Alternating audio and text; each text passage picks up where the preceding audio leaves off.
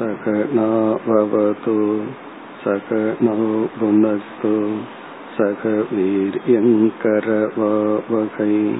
तेजस्विनावधीतमस्तु मा विद्विषावहैः ॐ शान्ति शान्ति शान्तिः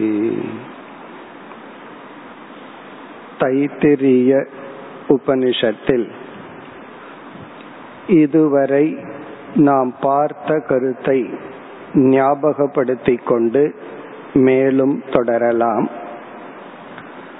கிருஷ்ண எஜுர்வேதத்தை சார்ந்த இந்த உபனிஷத் மூன்று அத்தியாயங்களுடன் கூடியது. இங்கு அத்தியாயங்களை வள்ளி என்று அழைக்கின்றோம். முதல் வள்ளி சீக்ஷாவல்லி. இதில் நாம் பிரார்த்தனைகள் விதவிதமான தியானங்கள் தர்ம நெறி இவைகளை பார்த்தோம். ஐந்து விதமான தியானங்கள் இங்கு கூறப்பட்டுள்ளது. சம்ஹிதா உபாசனம் என்று ஒரு விதமான தியானத்தை பார்த்தோம். அந்த காலகட்டங்களில் ஒரு சாஸ்திரத்தை படிக்க வேண்டும் என்றால் முதல் நிபந்தனை அந்த நூலை மனப்பாடம் செய்தல். ஆகவே சிஷ்யனுடைய மனதில் சப்தங்களும் எழுத்துக்களும் இருக்கும். அந்த எழுத்துக்களை ஆலம்பனமாக எப்படி சிலைகளை ஆலம்பனமாக வைத்து இறைவனை வழிபடுகின்றோமோ அவ்விதம் எழுத்துக்களை வைத்து சில தத்துவங்களை தியானித்து வருகின்ற முறைதான் சம்ஹிதா உபாசனம். பிறகு வியாகிருதி உபாசனம் என்று சில சொற்களை ஆலம்பனமாக வைத்து இறைவனை தியானித்தல் அந்தர்ஹிருதய உபாசனம் ஹிருதயத்திற்குள் ஈஸ்வரனை நிறுத்தி தியானித்தல் சமஷ்டி வியஷ்டி ஐக்கியம் செய்தல். அதாவது உடலில் இருப்பதே உலகத்திலும் இருக்கின்றது என்ற ஒரு விதமான தியானம். பிறகு ஓங்கார தியானம் போன்ற தியானங்கள் எல்லாம் சீக்ஷாவல்லியில் இடம்பெற்றது. பிறகு விதவிதமான பிரார்த்தனைகளை பார்த்தோம். ஷண்ணோமித்ரஷம் வருணக என்று ஆரம்பித்து உடல் நலம் வாக்கு நலம் மனநலம் இதில் முக்கியமான ஒரு கருத்து ததோமே ஸ்ரீயமாவக போதிய பக்குவம் அடைந்ததற்கு பிறகு இறைவா எனக்கு செல்வத்தை கொடு. பக்குவம் இல்லாமல் செல்வம் பதவி போன்றவைகள் நமக்கு வந்தால் அது நமக்கு நன்மையை தருவதற்கு பதிலாக தீமையை தந்துவிடும். இப்படிப்பட்ட பிரார்த்தனைகள். பிறகு இறுதியாக தர்ம சாஸ்திரம் மாத்ரு தேவோ பவ பித்ரு தேவோ பவ என்றெல்லாம் சில தர்ம நெறிகளை பார்த்தோம். இந்த இடத்தில் தான் உபனிஷத் எது தர்மம் எது அதர்மம் என்று புரிந்து கொள்வதற்கு ஒரு பெரிய வாய்ப்பு கொடுக்கின்றது. அந்த காலகட்டத்தில் தர்மப்படி யார் வாழ்கிறார்களோ அவர்கள் சொல்வதுதான் தர்மம். அவர்கள் எது கூடாது என்று சொல்கிறார்களோ அதுதான் அதர்மம் என்று எழுதப்பட்டது தர்மா தர்மம் அல்ல.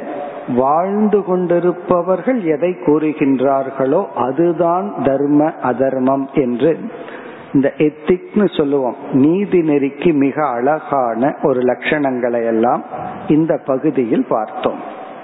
இது வந்து சீக்ஷாவல்லி. இரண்டாவது வள்ளி பிரம்மவல்லி அல்லது ஆனந்த வள்ளி இதில் ஒன்பது பகுதிகள் உள்ளது. அந்த பகுதிகளை அணுவாகம் என்று அழைக்கின்றோம். அந்த ஒன்பது அணுவாகத்தில் முதல் ஐந்து அணுவாகங்களை நாம் பார்த்து முடித்துள்ளோம். அதற்கு மேல்தான் நாம் தொடர வேண்டும். இந்த பிரம்மவல்லி என்று அழைப்பதற்கு காரணம் இந்த பகுதி பிரம்ம என்ற சொல்லுடன் துவங்கியது. பிரம்மவித் ஆப்னோதி பரம். இதற்கு ஆனந்தவல்லி என்ற ஒரு பெயர். காரணம் ஆனந்தத்தை பற்றிய ஒரு பெரிய விசாரம் இங்கு நடைபெற இருக்கின்றது. அதை நாம் எட்டாவது அணுவாகத்தில் பார்க்க இருக்கின்றோம். மிக ஒரு அழகான சிந்தனையை தூண்டுகின்ற ஒரு விசாரத்தை நாம் பார்க்க இருக்கின்றோம். அதனால இதற்கு ஆனந்தவல்லி என்று பெயர். இதில் ஒன்பது அணுவாகத்தில் முதல் ஐந்து அணுவாகத்தை பார்த்துள்ளோம். என்ன பார்த்தோம் என்று சுருக்கமாக ஞாபகப்படுத்திக் கொண்டு ஆறாவது அணுவாகத்திலிருந்து இப்பொழுது நாம் தொடர வேண்டும். இந்த முதல் ஐந்து அணுவாகங்களில் பேசப்பட்ட கருத்தை நாம் மூன்று பகுதிகளாக பிரித்தோம். சூத்திர வாக்கியம் விருத்தி வாக்கியம் வியாக்கியானம் என்று பிரித்தோம். சூத்திர வாக்கியம் என்றால் மிக சுருக்கமாக முழுமையான கருத்துக்களை கூறுதல். அந்த சூத்திர வாக்கியம் தான் இந்த வள்ளியினுடைய முதல் துவக்கம். பிரம்மவித் ஆப்னோதி பரம். இந்த உபனிஷத்தையே பலர் மனப்பாடம் செய்து ஓதுவார்கள்.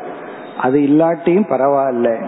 இந்த ஒரு வாக்கியத்தை நாம் மனநம் செய்து கொள்ள வேண்டும். மூணே சொற்கள் தான் பிரம்மவித் ஆப்னோதி பரம். இதுதான் சூத்திர வாக்கியம். இந்த ஒரு சென்டென்ஸ் மூன்று சொற்களிலேயே அனைத்து வேதாந்த கருத்துக்களும் அடங்கி விடுகின்றன. இதில் பிரம்ம என்ற சொல் நாம் புரிந்து கொள்ள வேண்டிய விஷயத்தை குறிக்கின்றது. அறிந்து கொள்ள வேண்டிய பொருள் பிரம்ம. வித் என்ற சொல் சாதனையை குறிக்கின்றது. பரம் ஆப்னோதி ஆப்னோதி பரம் என்ற சொல் பிரயோஜனம் பலனை குறிக்கின்றது. இப்ப விஷயக சாதனம் பலன். இதுதான் சாஸ்திரமே. நாம எதை புரிந்து கொள்ள முயற்சிக்கின்றோம் எது நம்முடைய அறிவுக்குரிய விஷயம் அதை எப்படி என்ன சாதனையின் மூலமாக அதை அறிதல் அல்லது அடைதல். இவ்விதம் அறிவதனால் என்ன பலன்? இந்த சூத்திர வாக்கியத்தை கேட்டவுடன் பிரம்மவித் ஆப்னோதி பரம். பிரம்மவித் என்றால் பிரம்மத்தை அறிந்தவன் ஆப்னோதி அடைகின்றான் பரம் பரத்தை. பிரம்மத்தை அறிந்தவன் பரத்தை அடைகின்றான். இத கேட்ட உடனே மனசுல மூன்று கேள்விகள் எழுகின்றன. பிரம்மன் என்றால் என்ன? அறிதல் என்றால் என்ன? அடைதல் என்றால் என்ன? பிரம்மன்னா என்ன? அறியறதுனா என்ன? அடைதல் என்றால் என்ன? இதற்கு விளக்கம் தான் அடுத்தது வந்து விருத்தி வாக்கியம். இதை தொடர்ந்து அந்த பிரம்மத்திற்கு லட்சணம் சத்தியம் ஞானம் அனந்தம் பிரம்ம. எது சத்தியமோ எது ஞான சொரூபமோ எது எல்லையற்றதோ அதுதான் பிரம்மன். அப்ப அந்த விருத்தி வாக்கியம் என்றால் சூத்திர வாக்கியத்தை சுருக்கமாக விளக்குதல். மிக மிக சுருக்கமா கூறினால் சூத்திரம். அதை ஒரு ஸ்டெப்ல விளக்கினால் அது விருத்தி வாக்கியம்.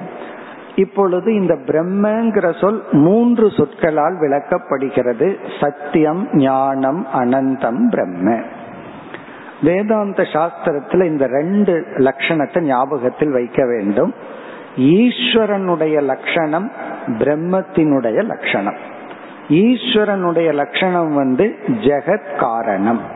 யார் ஈஸ்வரன் அப்படின்னு ஒரு கேள்வி வந்தா நம்ம மனதுல உதிக்க வேண்டியது உலகத்திற்கு காரணமானவர் இறைவன்.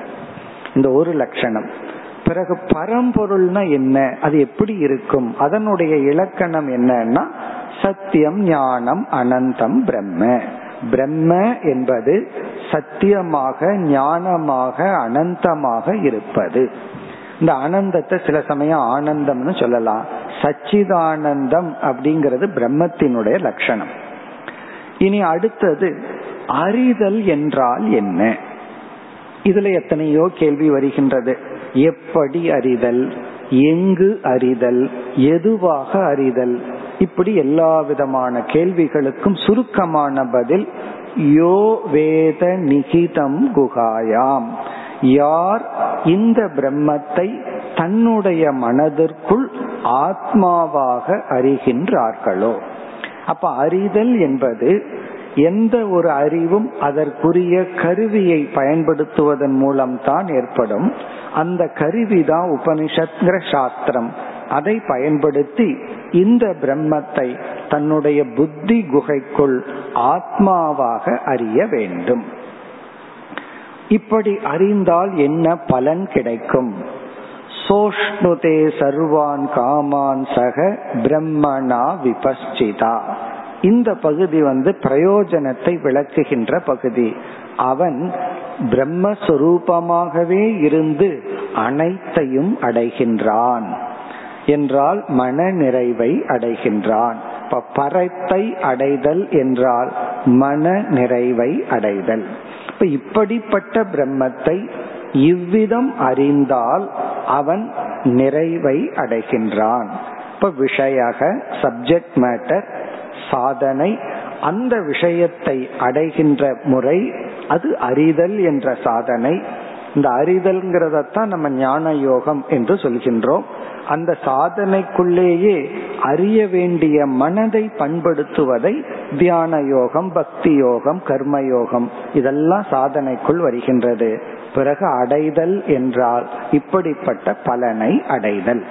இவ்விதம் இந்த பிரம்மவல்லியினுடைய முதல் ஐந்து அணுவாகங்களில் இரண்டாக பிரித்து சூத்திர வாக்கியம் விருத்தி வாக்கியம்னு பார்த்தோம்.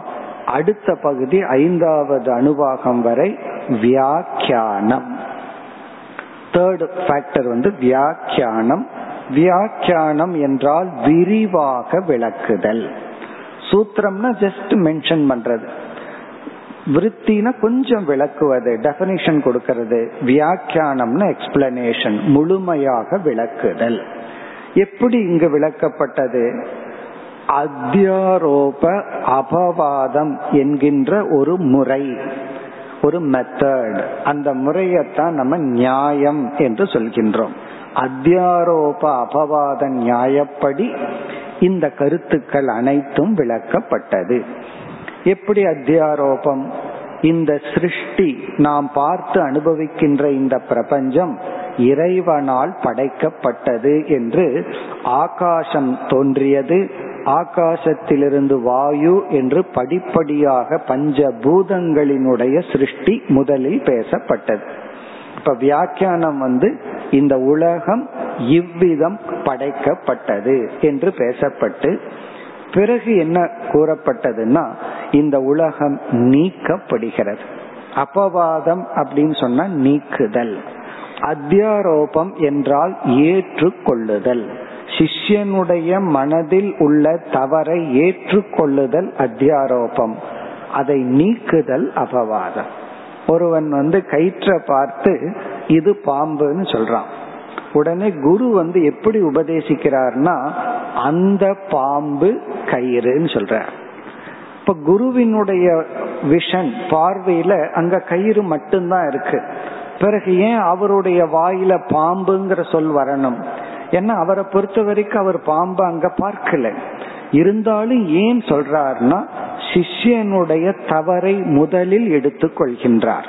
அவனுடைய மிஸ்டேக்கை எடுத்துட்டு நீ எதை பாம்புன்னு பார்த்துட்டு இருக்கிறையோ அது கயிறுன்னு சொல்ற ஒரு கால் குரு வந்து சிஷ்யனுடைய தவறை தான் எடுத்து கொள்ளாமலேயே அங்கு கயிறு இருக்கிறதுன்னு சொன்னா சிஷ்யன் என்ன புரிஞ்சுக்குவான்? நான் பாம்பை பார்த்துட்டு இருக்கேன் வேற எங்கேயோ குரு கயிறை பார்க்கிறார்.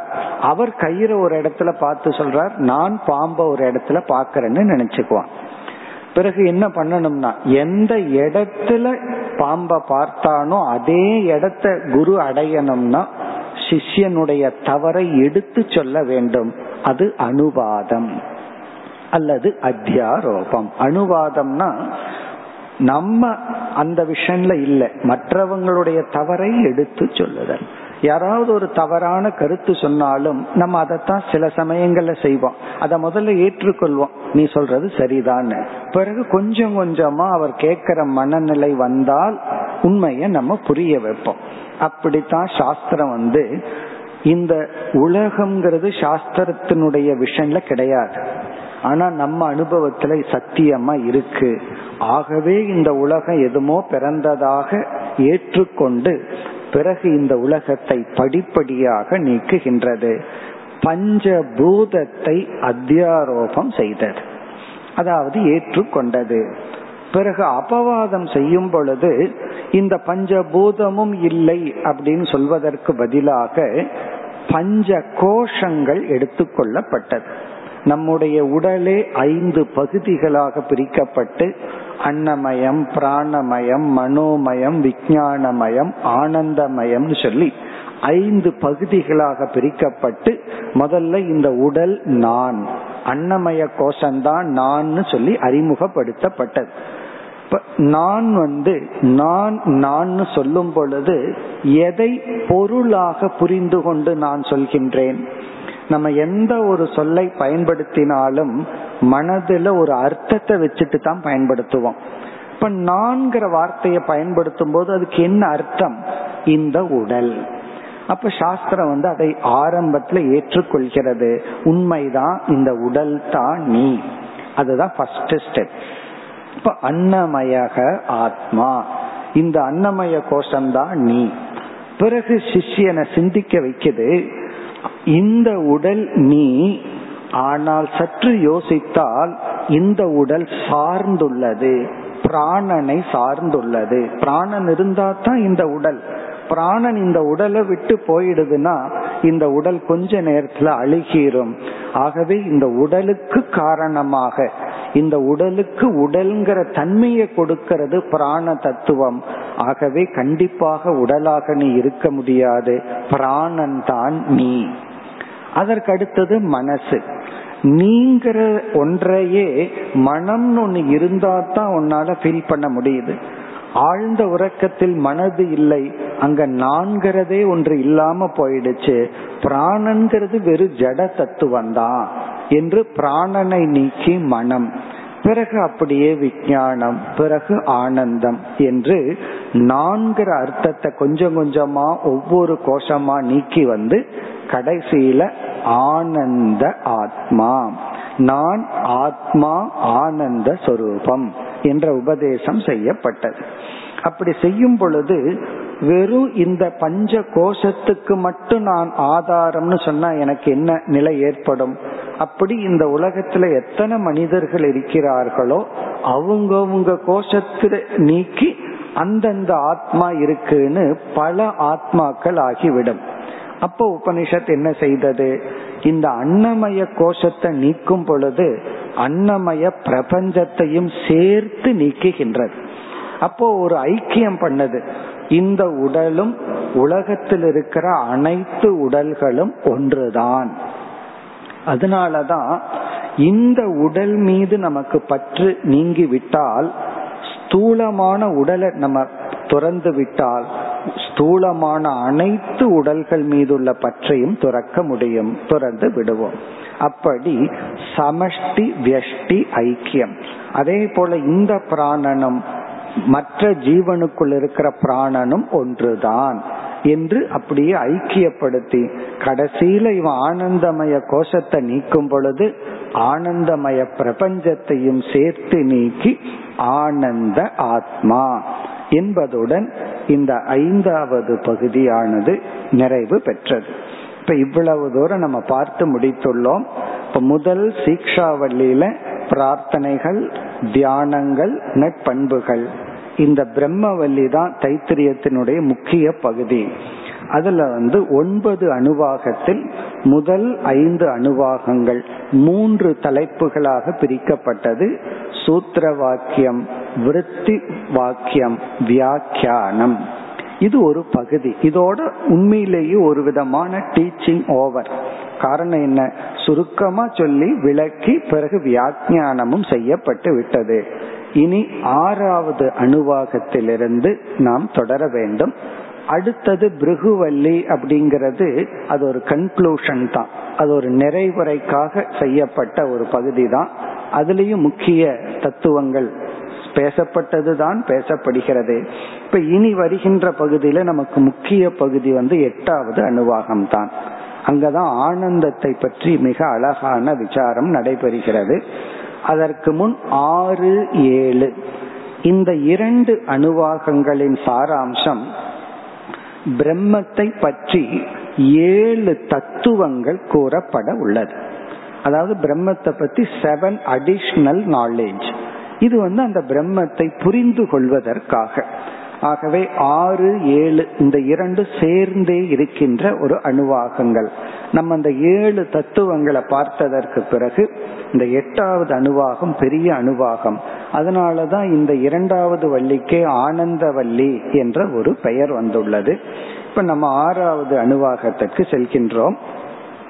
இப்ப இந்த ஆறாவது அணுவாகத்துல வந்து முதல் இரண்டு பகுதிகள் வந்து ஒரு கருத்து பிறகு பிரம்மத்தை பற்றிய ஏழு கருத்துக்கள்ல மூன்று கருத்து இங்க வரும்.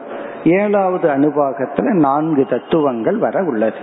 இப்ப இது எப்படி துவங்குகின்றது? இதனுடைய ஆரம்பத்தில் சொல்லப்பட்ட இரண்டு கருத்துக்கள் என்ன என்று பார்ப்போம். இப்ப ஆறாவது அணுவாகத்தினுடைய துவக்கம் அசன்னேவ சபவதி அசத் பிரம்மேதி வேத சேத் அஸ்தி பிரம்மேதி சேத்வேத சந்தமேனம் ததோ விதுரிதி. இதுதான் முதல் பகுதி. இப்ப இந்த பகுதியில் ஸ்ரத்தை நம்பிக்கை என்கின்ற ஒரு வேல்யூ ஒரு கருத்து அல்லது ஒரு பண்பானது கூறப்படுகிறது. இப்ப இந்த இதனுடைய சாராம்சம் வந்து ஸ்ரத்தா நம்பிக்கை. இதனுடைய டிரான்ஸ்லேஷன் மொழிபெயர்ப்பு என்னன்னு பார்த்துட்டு பிறகு நம்ம விளக்கத்திற்கு வருவோம். உபனிஷத் என்ன சொல்கின்றது? அசன்னேவ சபவதி. அவன் அல்லது ஒருவன் அசத் ஆகின்றான். அசத் அப்படின்னா இல்லாதவன் ஆகின்றான்.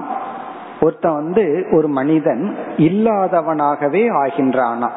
எப்பொழுது அசத் பிரம்மேதி வேதச்சேத். ஒரு கால் பிரம்மத்தை இல்லை என்று அவன் சொன்னாள்.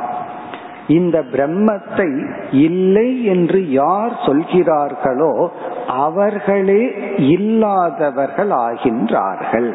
அதுதான் இதனுடைய பொருள். அசன் ஏவ சபவதி ச. அவன் அசத் ஆகின்றான். எப்பொழுது? பிரம்ம அசத் வேத சேத் பிரம்மத்தை இல்லை என்று அவன் நினைத்தால் அவன் அப்படி நினைத்தால் அவனே இல்லாதவன் ஆகின்றான். பிறகு அடுத்தது உபனிஷத் பாசிட்டிவா சொல்லுது. அஸ்தி பிரம்மேதி சேத் வேத. யார் பிரம்மத்தை இருக்கின்றது என்று சொல்கின்றார்களோ அஸ்தி பிரம்ம. பிரம்ம தத்துவத்தை பரம்பொருளை உலகத்திற்கு ஆதாரமாக ஒரு பொருள் இருக்கின்றது என்று யார் நம்புகிறார்களோ சொல்கிறார்களோ சந்தம் ஏனம் விதுரிதி. ஞானிகள் ரிஷிகள் அவர்களை சத் புருஷர்கள் இருப்பவர்களாக கூறுகின்றார்கள். இதனுடைய அர்த்தம் என்னன்னா பரம்பொருளை இல்லை என்று சொல்பவர்கள் இல்லாதவர்கள் ஆகிறார்கள் இருக்கின்றது என்று சொல்பவர்கள் இருப்பவர்கள் ஆகிறார்கள். இதுதான் இதனுடைய டிரான்ஸ்லேஷன் இதற்கு சில விளக்கங்கள் எல்லாம் மகான்கள் கொடுத்துள்ளார்கள் சங்கரர் மற்ற சில மகான்கள் எல்லாம். அவர்கள் கொடுத்துள்ள விளக்கத்தை இப்பொழுது பார்ப்போம். இப்ப இந்த இடத்துல என்ன கருத்து கூறப்படுகிறது என்றால் இப்போ ஒரு பானை இருக்கு. அது வந்து தண்ணீரை கொண்டு வர்றதுக்கு பயன்படும். இப்ப தண்ணீரை கொண்டு வர்றதுக்கு பயனை உடைய நம்மால் பார்க்கக்கூடிய பானையை நம்ம என்னன்னு சொல்லுவோம்? இருக்கின்றது அப்படின்னு சொல்லுவோம். எப்போ ஒரு பொருளை இருக்குன்னு சொல்லுவோம் என்றால் விவகாரத்திற்கு அது யோக்கியமா இருந்து அதை ஏதாவது பயன்படுத்த முடிவதாக இருந்து நம்முடைய அனுபவத்துக்கு உட்பட்டிருந்தால் அதை இருக்குன்னு சொல்லுவோம். எந்த பொருள் விவகாரத்துக்கே வர்றதில்லை. அதை நம்ம ஹேண்டில் பண்ண முடிவதில்லை. புலன்களாலும் நேரடியாக அனுபவிக்க முடிவதில்லை. அப்ப அந்த பொருளை நம்ம என்னன்னு சொல்லுவோம்? இல்லை என்று நம்ம சொல்லுவோம். இப்ப நம்ம இல்லைன்னு எப்ப சொல்றோம்னா ஒரு பொருள் நேரடியா அனுபவிக்க முடியாமல் அது டிரான்சாக்சனுக்குள்ள வராம இருந்தா அது இல்லைன்னு சொல்லுவோம். பிறகு அந்த பொருள் அனுபவிக்க கூடியதாக இருந்தால் அதை இருக்குன்னு சொல்லுவோம். இந்த பிரம்ம தத்துவம் இருக்கே அது விவகார அதீத தத்துவம். அந்த பிரம்ம தத்துவத்தை நேரடியா விவகாரத்துக்குள்ள கொண்டு வர முடியாது.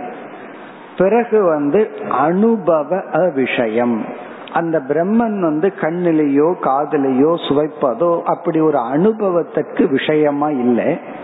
ஆகவே மனசுல வந்து அதனுடைய அஸ்தித்துவம் அதனுடைய இருப்பிலேயே ஒரு சந்தேகம் வந்து விடுகிறது.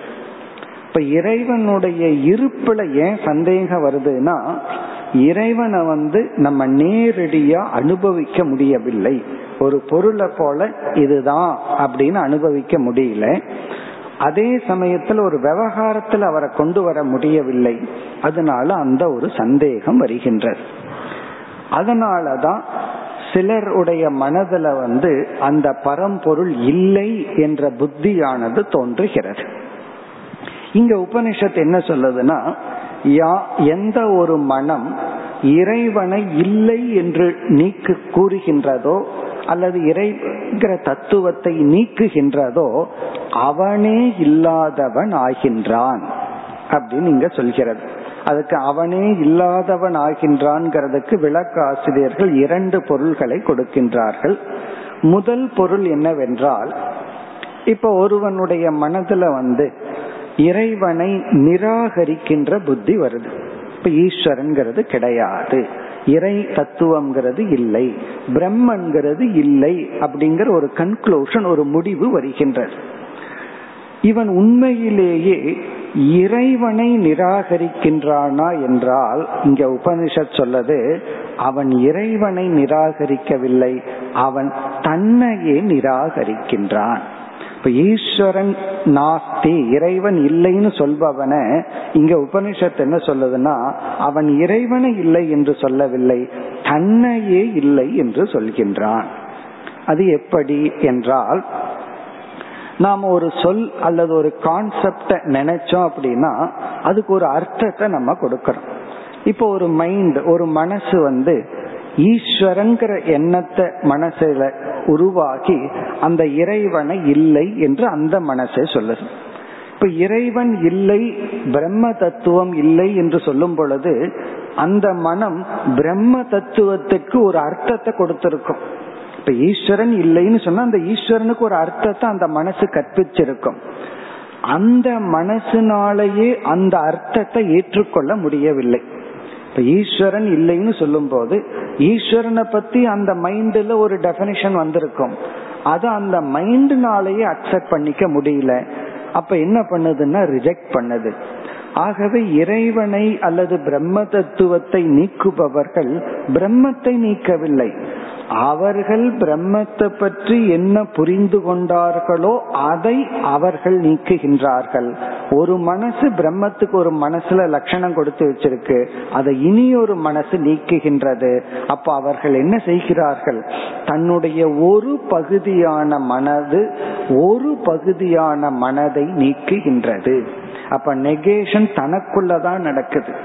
தன்னுடைய ஒரு பார்ட் ஆஃப் மைண்ட இனி ஒரு பார்ட் ஆஃப் மைண்ட் வந்து ரிஜெக்ட் பண்ணுது.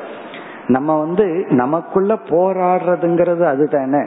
நம்ம ஏதாவது ஒன்ன சொல்லிடுவோம் திட்டிடுவோம் கோவப்பட்டுருவோம். பிறகு கடைசியில நம்ம கிட்டயே கோவிச்சுக்குவோம். இப்ப யார் யாருகிட்ட கோவிச்சுக்கிறோம்? ஒரு பார்ட் ஆஃப் மைண்ட் இனி ஒரு பார்ட் ஆஃப் மைண்டோட ரகலை பண்ணிக்குது. அதே போல இந்த நெகேஷன் நீக்குதல்ங்கிறது ஒரு பகுதியான மனதை ஒரு பகுதி நீக்குகிறது. நாம மனசுதான் அப்படிங்கும் போது நாம் யாரை நீக்குகின்றோம்? நாம் நம்மையே நீக்குகின்றோம். வெளியிருக்கிற பிரம்மத்தை நீக்கல. நம்ம மனசுக்குள்ள இருக்கிற பிரம்மத்தினுடைய கான்செப்ட நம்மளே நீக்கிறோம். அந்த கான்செப்ட போட்டது யாருன்னா அதுவும் நம்ம தான் இப்ப இறைவனை நீக்குதல் என்பது அவர்கள் அவர்களையே நீக்கிக் கொள்ளுதல்.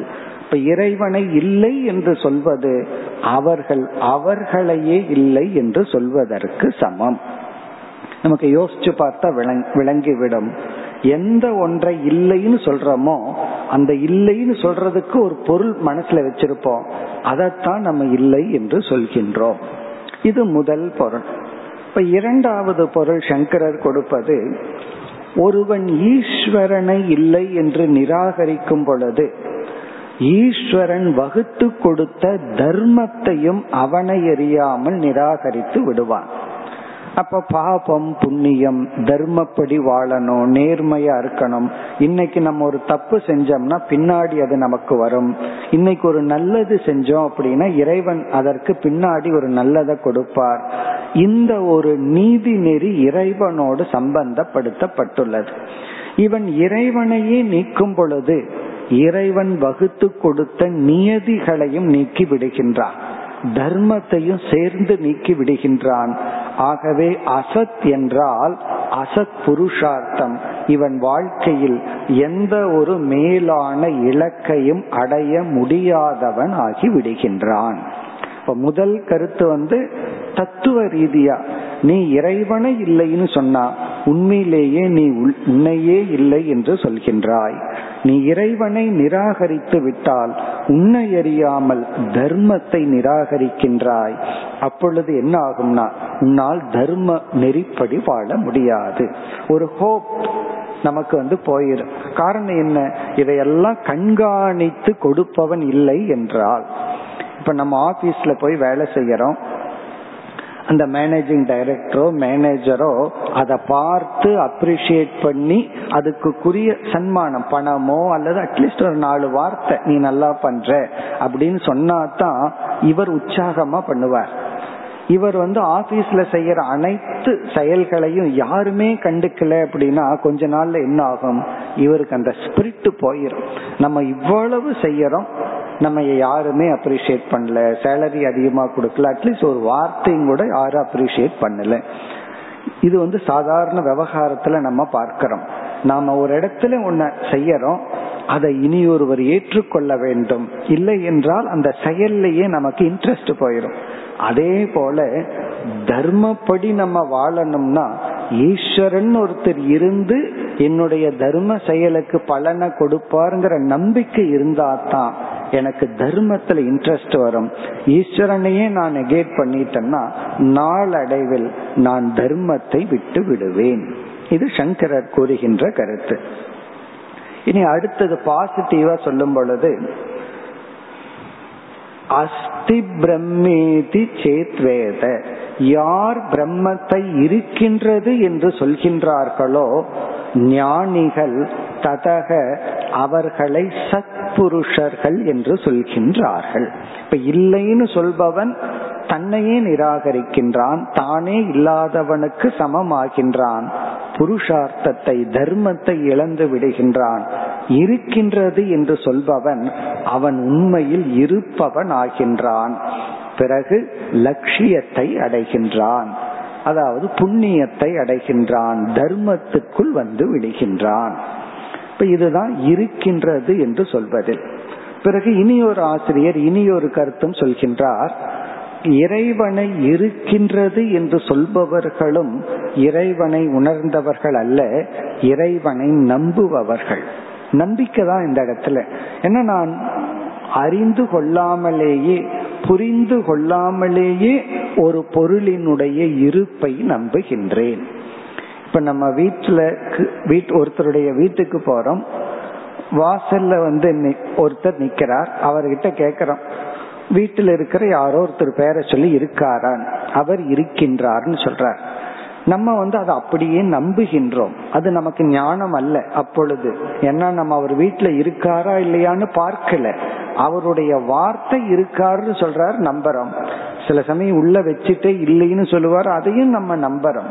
இப்போ அறிவுன்னு வரும் வரை நாம் நம்பிக்கையில் தான் வாழ்ந்து கொண்டு இருக்கின்றோம் இப்ப ஈஸ்வரனுடைய இருப்பை ஏற்றுக்கொள்ளுதல் ஒரு ஸ்ரத்தை ஒரு நம்பிக்கை.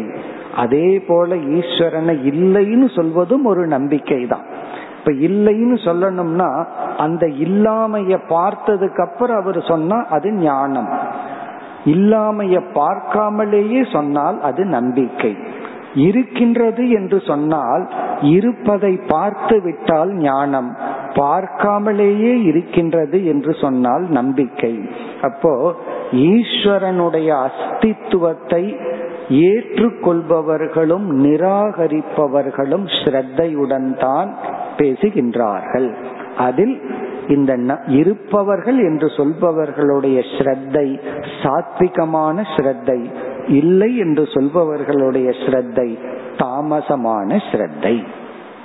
அதுதான் இந்த இடத்துல உபனிஷத் நமக்கு புகட்டுகின்ற ஒரு வேல்யூ இவ்வளவு தூரம் பிரம்மத்தை ஐந்தாவது வள்ளி வரை எஸ்டாப்ளிஷ் பண்ணினதுக்கு அப்புறம் உபனிஷத் கீழே இறங்கி வந்து இது போன்ற சில கருத்துக்களை கூறுகின்றது. இது இந்த ஆறாவது பகுதியினுடைய ஃபர்ஸ்ட் போர்ஷன் ஆறாவது அணுவாகத்தினுடைய முதல் போர்ஷன் இனி ஆறாவது அணுவாகத்தினுடைய அடுத்த பகுதிக்கு வருகின்றோம். அடுத்த பகுதி வந்து அதாதோனு பிரஷ்னாகா.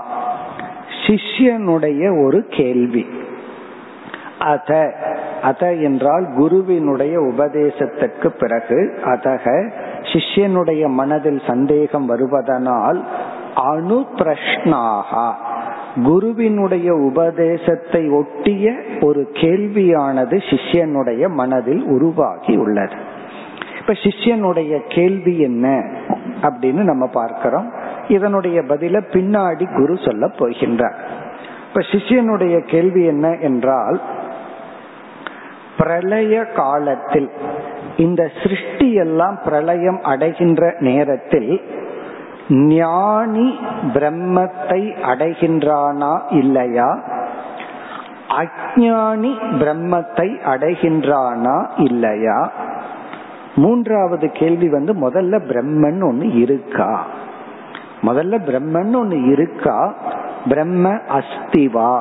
பிரம்மன்னு சொல்ற தத்துவம் இருக்கின்றதா? அப்படின்னா இவன் என்ன இன்டென்ஷன்ல கேக்குறான்? புத்திக்கு வந்து தர்க்க ரீதியா சொன்னா தான் புரிகின்றது. இப்ப புத்திக்கு கொஞ்சம் லாஜிக் கொடுக்க வேண்டியது இருக்கு.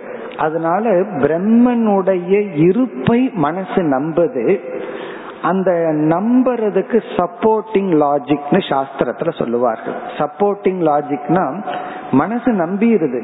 அந்த நம்பிக்கை திருடமாக சில லாஜிக் தேவைப்படுகிறது. சில தர்க்கங்கள் சில எய்டு தேவைப்படுகிறது. அப்ப சிஷ்யன் வந்து குரு கிட்ட நான் பிரம்மத்தை இருக்குன்னு நம்புறேன்.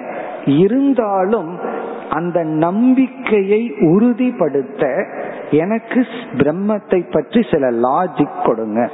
இந்த காரணத்தினால நான் பிரம்மத்தை இருக்குன்னு தான் சொல்லணும்.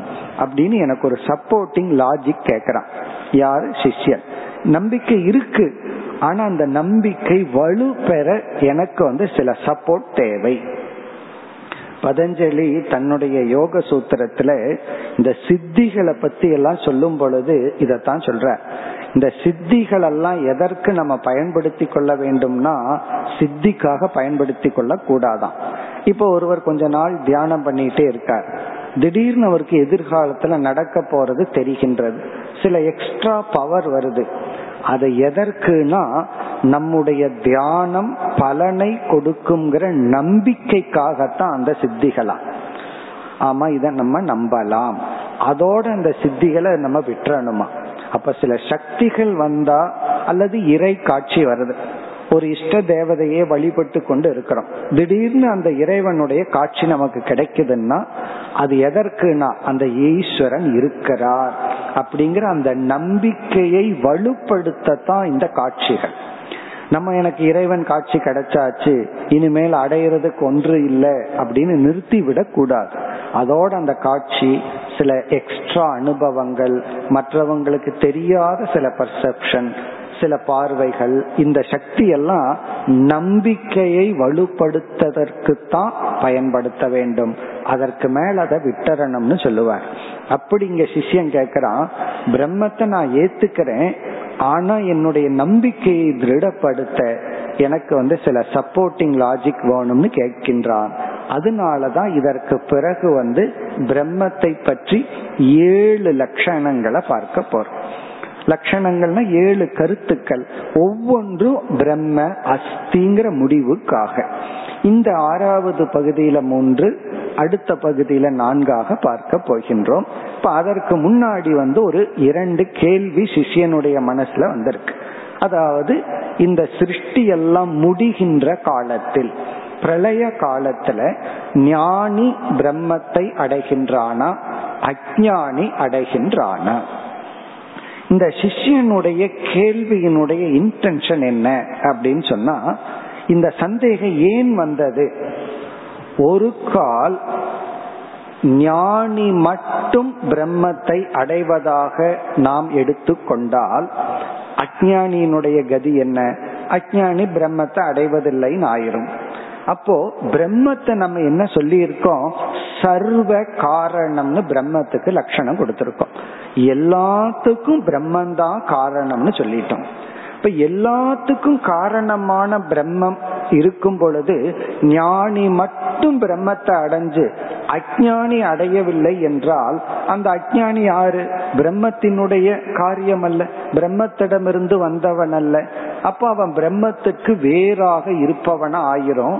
பிரம்மத்தை அனைத்துக்கும் காரணம்னு சொல்ல முடியாது. ஏன்னா கடைசி காலத்துல அஜானியும் பிரம்மத்திடம் இருந்து வந்திருந்தா அவனும் சேர்ந்து அடைஞ்சிருக்கணும். அப்போ ஞானி மட்டும் அடைகின்றான் என்றால் அஜானி பிரம்மத்துக்கு வேறாக நிற்பவன் ஆகிவிடுகின்றான். பிறகு அந்த பிரம்மன் முழுமை பெற்றதாகி விடாது. ஏன்னா அஜானி வேறு பிரம்மன் வேறுன்னு இரண்டு தத்துவங்கள் வந்துவிடும். சரி இந்த ப்ராப்ளம் வரக்கூடாது. ஞானி அஜானி ரெண்டு பேருமே பிரளய காலத்துல பிரம்மத்தை அடைகின்றான்னு தான் சொல்லி ஆகணும். காரணம் என்ன? அஜானிய பிரிச்சிட முடியாது பிரம்மத்திடம் இருந்து இப்ப ஞானி அஜானி இருவரும் பிரம்மத்தை அடைகிறார்னு எடுத்துக்கொண்டால் வேற என்ன ப்ராப்ளம் வருதுன்னா எதுக்கு கஷ்டப்பட்டு ஞானத்தை அடையணும்? அதான் நேச்சுரலா பிரம்மத்தை அடைஞ்சிடுறமே. எப்படியும் பிரளய காலத்துல பிரம்மத்தை அடைஞ்சிடுறோம். அப்படி இருக்கும்போது முன்னாடியே எது இயற்கையா நேச்சுரலா கிடைக்குமோ அதை எதுக்கு கஷ்டப்பட்டு அடையணும்? எதுக்கு கஷ்டப்பட்டு ஞானத்தை அடையணும்? கஷ்டப்படுத்து கட்டுப்படுத்தணும்? தர்மப்படி வாழணும்.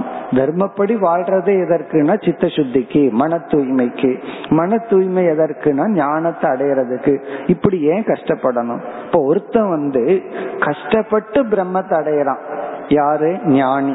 அஜானி என்ன பண்றான்? அவன் விட்டதான். இப்படியும் பிரளய காலத்துல பிரம்மத்தை தான் அடைய போறோம். நம்ம இருக்கிறபடி இருந்துக்குவோமே.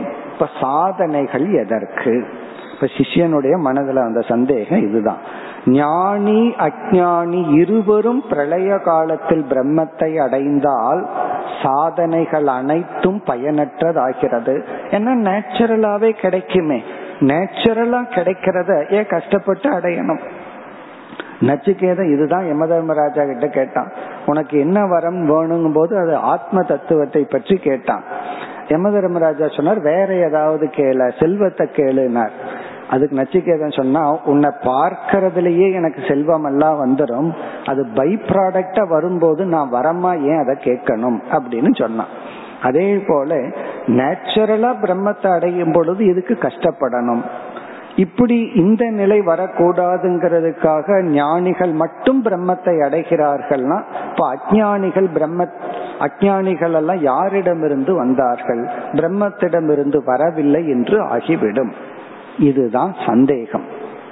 இந்த சந்தேகம் உத அவித்வான் அமும் லோகம் பிரேத்திய கஷ்டன கச்சதி ஆஹோ வித்வான் அமும் லோகம் பிரேத்திய கஷ்டித் சமஷ்ணுதா. அவித்வான் அஜானி அமும் லோகம் பிரேத்திய. இந்த உலகத்தை விட்டதற்கு பிறகு அதாவது இந்த உலகமே பிரளயம் ஆகும் பொழுது கச்சதி பிரம்மத்தை அடைகின்றானா? அவித்வான் உத் ஆகோ அல்லது வித்வான் அமும் லோகம் பிரேத்திய வித்வான் ஞானி இந்த உலகத்தை விட்டதற்கு பிறகு பிரம்மத்தை அடைகின்றானா? இப்ப இதுல வந்து ஃபர்ஸ்ட் பிரம்மம் இருக்கின்றதா? இப்படி மூன்று கேள்விகள். இனி பார்க்க போகின்ற பகுதி அடுத்த பகுதியிலிருந்து இந்த ஆறாவது அணுவாகத்துல மூன்று பிரம்மத்தை பற்றிய கருத்துக்கள். அந்த மூன்று கருத்துக்கள் வந்து பிரம்மன் அஸ்தி என்ற ஒரு நம்பிக்கையை வலுப்படுத்த பேசப்படுகின்ற கருத்து. ஏழாவது அணுவாகத்துல நான்கு கருத்துக்கள். அப்படி ஏழு பாயிண்ட் நம்ம பிரம்மத்தை பற்றி பார்க்க போகின்றோம். அதெல்லாம் எதற்குனா மனசுல கொஞ்சம் ஒரு நம்பிக்கை இருந்தால் அது உறுதிப்படும். சில பேர்த்துக்கு வந்து சந்தோஷம் வந்துட்டு இருக்கிற வரைக்கும் இறைவனை நம்புவார்கள். நாலு கஷ்டம் வந்துடுதுன்னா அந்த நம்பிக்கை அசைந்து விடுகிறது. பிறகு கொஞ்ச நாளைக்கு அப்புறம் நம்புவார்கள். அப்படி நம்முடைய நம்பிக்கையே ஏற்றத்தாழ்வுகளுடன் இருக்கின்றது. இங்க சிஷ்யன் வந்து என்னுடைய நம்பிக்கையை உறுதிப்படுத்த இந்த கருத்துக்களை கூறுங்கள்னு கேட்கின்றார். இனி இந்த கேள்விக்கு என்ன பதில்? ஆசிரியர் இங்கு சொல்லவில்லை. எட்டாவது அனுவாகத்துல கடைசியில் சொல்கிறார். நம்ம இங்கேயே பதில பார்த்துருவோம். ஏன்னா என்ன சொன்னாலும் ப்ராப்ளம் வருது. வித்வான் அவித்வான் ரெண்டு பேரும் பிரம்மத்தை அடைகிறான்னாலும் பிரச்சனை. அவித்வான் அடையறதில்ல வித்வான் ஞானி மட்டும் அடைகின்றான்னு சொன்னாலும் வேற ஒரு லாஜிக்கல் ப்ராப்ளம் வருது.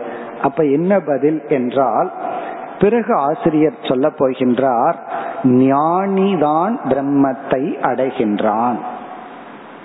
இப்ப ஞானிதான் பிரம்மத்தை அடையிறான்னா அஜானி என்ன அவர் சொல்லுவார் ஞானி அஜானி இருவருமே பிரம்மந்தான். ரெண்டு பேருமே பிரம்மந்தான். ஞானியும் பிரம்மந்தான் அஜானியும் பிரம்மந்தான். இறைவனை ஏற்றுக்கொள்பவர்களும் பிரம்மந்தான். இறைவனை நிராகரிப்பவர்களும் பிரம்மந்தான். ஆனால் ஞானிதான் பிரம்மத்தை அடைகின்றான்.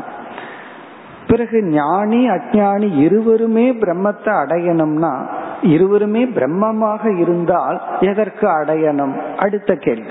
இப்ப இரண்டு பேருமே பிரம்மத்தை அடைகிறார்கள். காரணம் என்னன்னா ரெண்டு பேருமே பிரம்மன் தான் இப்ப ரெண்டு பேருமே பிரம்மனா இருக்கும்போது ஏன் பிரம்மத்தை அடையணும்?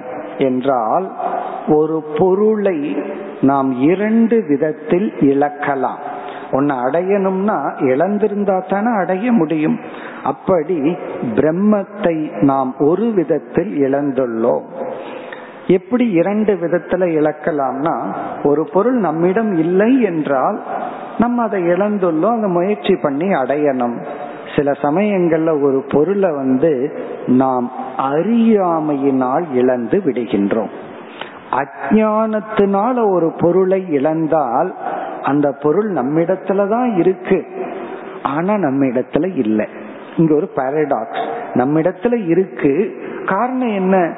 அதை நம்ம வந்து உண்மையிலேயே இழக்கல. அறியாமையினால் இழந்துள்ளோம். எப்படின்னா எத்தனையோ உதாகரணங்கள் சாஸ்திரத்துல சொல்வார்கள். இந்த பத்து பேர் ஆத்த கடந்ததற்கு பிறகு பத்து பேரும் கடந்துட்டமான்னு எண்ணி பார்க்கிறான். தன்னை விட்டுட்டு மீதி ஒன்பது பேரை எண்ணுகின்றான். இப்பொழுது பத்தாவது மனிதனை அவன் இழந்துள்ளானா இல்லையா? அவன் இழந்துள்ளான் அதனாலதான் தேடுகின்றான். உண்மையில் எப்படி இழந்துள்ளான்? ஆத்துல அடிச்சுட்டு போயிருந்ததுன்னா ஆத்துல இருந்து அவனை எடுத்துட்டு வரணும். பிறகு அவன் எப்படி இழந்துள்ளான்? அறியாமையினால் இழந்துள்ளான். பிறகு அவன் எப்படி அதை அடைவான்? அறிவினால் அவன் அடைவான். அதே போல பதில் வந்து ஞானி அஜானி இருவருமே பிரம்மந்தான். ஞானி ஞானத்தினால் பிரம்மத்தை அடைந்தவன் ஆகின்றான். அஜானி அஜானத்தினால் பிரம்மத்தை இழந்தவன் ஆகின்றான். அப்ப பிரம்மத்தை அடையணும்னா என்ன பண்ணணும்னா ஞானம். இப்ப பிரம்மத்துக்கும் நமக்கும் உள்ள கேப் என்னன்னா இடைவெளி என்ன என்றால் அறியாமை. இக்னோரன்ஸ் அப்படிங்கிறது தான் கேப் அதுதான் பதிலாக வரப்போகின்றது. இனி வருகின்ற பகுதி என்னவென்றால் பிரம்மத்தை பற்றிய சில தத்துவங்கள் சில விளக்கங்கள். பல கோணங்கள்ல அந்த பிரம்ம தத்துவம் விளக்கப்படுகிறது. அதனாலதான் இந்த ஆறு ஆறாவது அணுவாகத்திலிருந்து வருகின்ற பகுதிய மனன கிரந்தம் அப்படின்னு சொல்றோம். முதல் ஐந்து அணுவாகம் இந்த பிரம்ம வழியில ஸ்ரவணம். சிரவணம்னா ஒரு புதிய அறிவு கொடுக்கப்படுகிறது. ஸ்டெப் பை ஸ்டெப் ஒரு புதிய ஞானம் கொடுக்கப்படுகிறது. பிறகு வந்து நமக்கு சில சந்தேகங்கள் வரலாம். புத்தியில வந்து பலவிதமான தோஷங்கள் இருக்கு. விதவிதமான கோணங்கள்ல சொல்லும் பொழுது சில புத்திக்கு சில ஆங்கிள் புரியும். சில புத்திக்கு சில ஆங்கிள் புரியாது. அதனாலதான் விதவிதமான உபனிஷத்துக்கள் விதவிதமான மெத்தட் அப்படி விதவிதமான கோணங்களில் பிரம்ம தத்துவம் விளக்கப்பட உள்ளது. இப்ப இத்துடன் ஆறாவது அனுவாகத்துல முதல் இரண்டு போர்ஷன் முடிவடைகிறது. ஃபர்ஸ்ட் வந்து ஆஸ்திக நாஸ்திக விளக்கம். அதாவது இறை தத்துவத்தை இல்லை என்று சொன்னால் நாமளே இல்லாதவர்கள் ஆகின்றோம் வாழ்க்கையினுடைய சில லட்சியங்களை இழந்து விடுகின்றோம். இருக்கின்றதாக ஏற்றுக்கொண்டால் ஸ்ரத்த இருந்து ஏற்றுக்கொண்டால் நாம் இருப்பவர்கள் ஆகின்றோம் தர்மத்தில் காலப்போக்கில் ஒரு பிடி நமக்கு வருகின்றது. பிறகு வந்து இந்த கேள்வி அதனுடைய பதிலையும் நம்ம பார்த்தோம். இனி அடுத்த பகுதிக்கு செல்கின்றோம். இனி அடுத்த பகுதியிலிருந்து நம்ம பார்க்கிற கருத்து பிரம்ம தத்துவத்தினுடைய விளக்கம். அதில் முதல் விளக்கம் வந்து பிரம்மன் இருக்கின்றது. என்னென்ன காரணத்தினால்? சோ காமயத பகுஸ்யாம் பிரஜா ஏ ஏதி. சதபோ தப்பியத சதபஸ் தத்வா இதம் சர்வம் அசிருஜத எதிதம் கிஞ்ச. இப்ப இந்த பகுதி வரை முதல் கருத்து. நம்ம இனி வரிசைய ஏழு பாயிண்ட் பார்க்க போறோம். அதுல ஃபர்ஸ்ட் பாயிண்ட் வந்து இந்த பகுதி. இப்ப இந்த பகுதியில பிரம்மத்தை பற்றி சில தத்துவங்கள் சில விளக்கங்கள். இதிலிருந்து முடிவு என்னன்னா ஆகவே பிரம்ம என்ற தத்துவத்தை நான் ஏற்றுக்கொள்ள வேண்டும். புரியவில்லை என்றாலும் ஏற்றுக்கொள்ள வேண்டும்.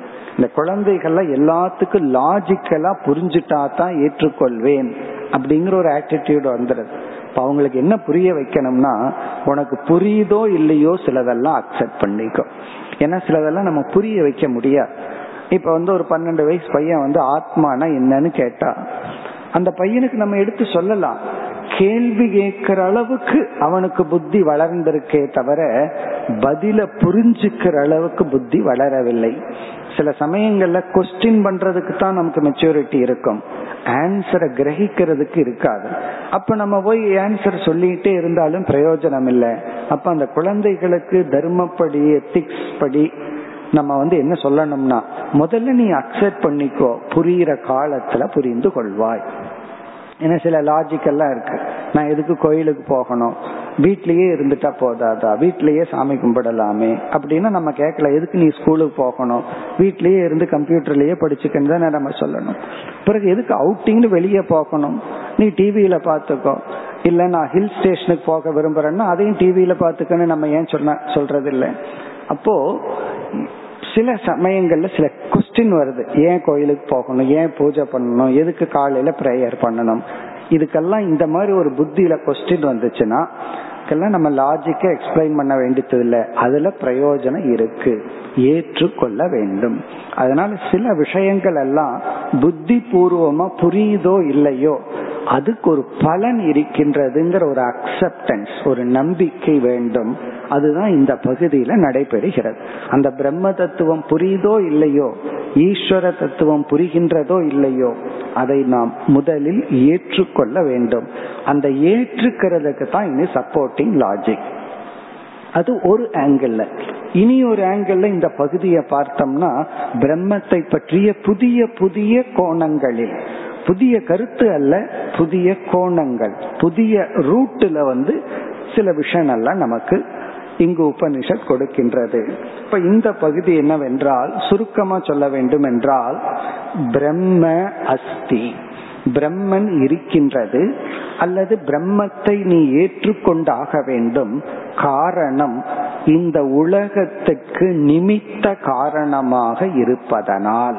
அதுதான் ஃபர்ஸ்ட் லாஜிக் ஜெகதக நிமித்த காரணத்துவாத். இந்த ஜெகத்திற்கு நிமித்த காரணமாக ஒரு இறை தத்துவம் இருப்பதனால் அந்த இறைவனை ஏற்றுக்கொள்ள வேண்டும். பிரம்மசூத்திரத்துல ஒரு விசாரம் நடைபெறுகிறது. அங்கு வந்து ஒருவன் கூறுகின்றான் பிரம்மத்தை அல்லது இறைவனை நான் தர்க்க ரீதியாகவே நிலைநாட்டி விடுவேன்னு சொல்றான். அப்ப சங்கரர் சொல்றாரு தர்க்க ரீதியா உன்னால இறைவனை நிலைநாட்ட முடியாது. நீ ஒரு செட் ஆஃப் லாஜிக் சில தர்க்கத்தை சொல்லி பிரம்மத்தை இருக்குன்னு சொன்னேன்னா என்னால கவுண்டர் ஆர்குமெண்ட் கொடுத்து இல்லைன்னு சொல்ல முடியும். ஆகவே தர்க்க ரீதியா பிரம்மத்தை நிலைநாட்ட முடியாது. அங்க டிஸ்கஷன் எப்படி போகுதுன்னா அவன் வந்து பிரம்மத்தை ஈஸ்வரனை இருக்குன்னு சொல்லிட்டு வருவான். சங்கரர் வந்து இல்லைன்னு ஆர்கியூ பண்ணிட்டு வருவார். ஆப்போசிட்டா இருக்கும். காரணம் என்னன்னா என்ன ஆங்கிள் அவர் சொல்றாரு? நீ தர்க்க ரீதியாகவே பிரம்மத்தை இருக்குன்னு சொன்னா நான் வேறொரு லாஜிக் கொடுத்து இல்லைன்னு சொல்லிடுவேன் அப்ப முடிவு என்னன்னா இது தர்க்கத்திற்கு அப்பாற்பட்டது. இத உன்னுடைய புத்தியில அக்செப்ட் பண்ணிக்கோ. அந்த அக்செப்டன்ஸுக்கு தான் இந்த லாஜிக் அதத்தான் சாஸ்திரத்துல ஸ்ருதி சம்மத தர்க்கன்னு சொல்வார்கள். ஸ்ருதியை சொல்லப்பட்ட ஸ்ருத்தினா சாஸ்திரம். உபனிஷத்துக்கள் சொல்லப்பட்ட கருத்தை மையமா வச்சுட்டு அதை ஏற்றுக்கொள்வதற்காக அதுல ஒரு ஸ்ரத்தை வருவதற்காக சொல்லப்படுகின்ற லாஜிக் இப்ப அதுதான் இந்த பகுதியில் வருகின்ற முதல் கருத்து. இப்ப இந்த இதனுடைய கருத்து என்னவென்றால் படைப்பு என்று ஒன்று இருந்தால் ஏதாவது ஒன்று ஆடர சீராக நடைபெற்று வந்தால் அதை படைத்தவன் ஒருவன் இருக்க வேண்டும். இப்ப ஃபாரஸ்டுக்கு போறோம் காட்டுக்கு போறோம். அதை பார்க்கிறோம். உடனே நம்ம என்ன முடிவு பண்றோம்? இது வந்து ரிசர்வ் ஃபாரஸ்ட் மனுஷங்க யாருமே வரல. அதனாலதான் இப்படி இருக்கு. ஒருத்தர் வீட்டுக்கு போறோம் லான் எல்லாம் வச்சு ஒரு கார்டன் வச்சிருக்கார். ஒரு மைதானம் அழகான பூந்தோட்டம் வச்சிருக்கார். அப்ப நம்ம என்ன சொல்றோம்? இதை யாரோ ஒருத்தர் மெயின்டைன் பண்ணிட்டு இருக்காங்க. காட்டுக்குள்ள எந்த மனுஷனும் வந்து மெயின்டைன் பண்ணலன்னு சொல்றோம்.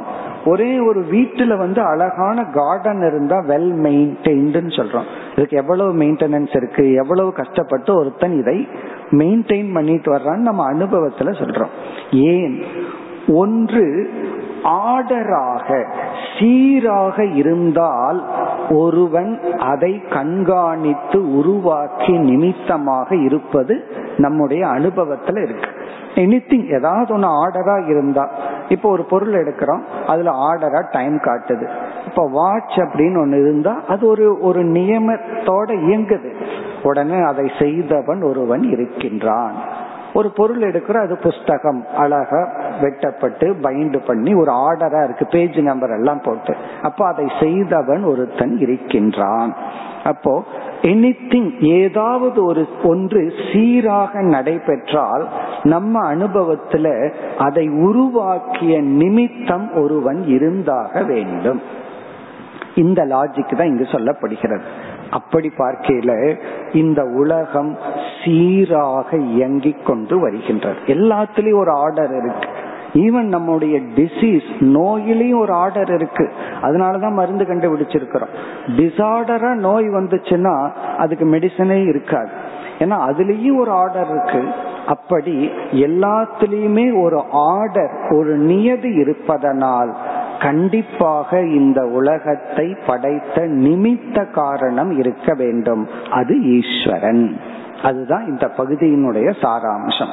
இப்ப முதல் லாஜிக் முதல் கருத்து ஈஸ்வரன் இந்த உலகத்திற்கு நிமித்தமாக இருக்கின்றார்.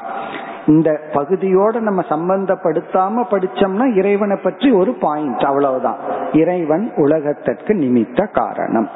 இந்த கான்டெக்ட் இதோட சேர்த்து பார்த்தோம்னா ஆகவே அந்த பிரம்ம தத்துவத்தின் இருப்பை நான் ஏற்றுக்கொள்ள வேண்டும். இப்படி நமக்கு ஏழு தத்துவங்கள் கருத்துக்கள் வர உள்ளது. இப்ப முதல் கருத்து இந்த ஜெகத் ஒழுங்காக இயங்கி வருவதனால் இதற்கு நிமித்தமாக ஒருவன் இருக்க வேண்டும். அந்த நிமித்த காரணம் தான் ஈஸ்வரன் அவர்தான் பிரம்மன். ஆகவே என்னன்னா இந்த அத்தியாயத்தினுடைய ஃபர்ஸ்ட் கருத்து அஸ்தி பிரம்மேதி வேத சேத் நான் பிரம்மத்தினுடைய இருப்பை ஏற்றுக்கொள்கின்றேன் மேலும் நாளை தொடர்போம் ஓம் போர் நமத போர் நமிதம் போர் पूर्णमुदच्छते पूर्णस्य पूर्णमाताय पूर्णमेवावशिष्यते ॐ शान्ति शान्ति शान्तिः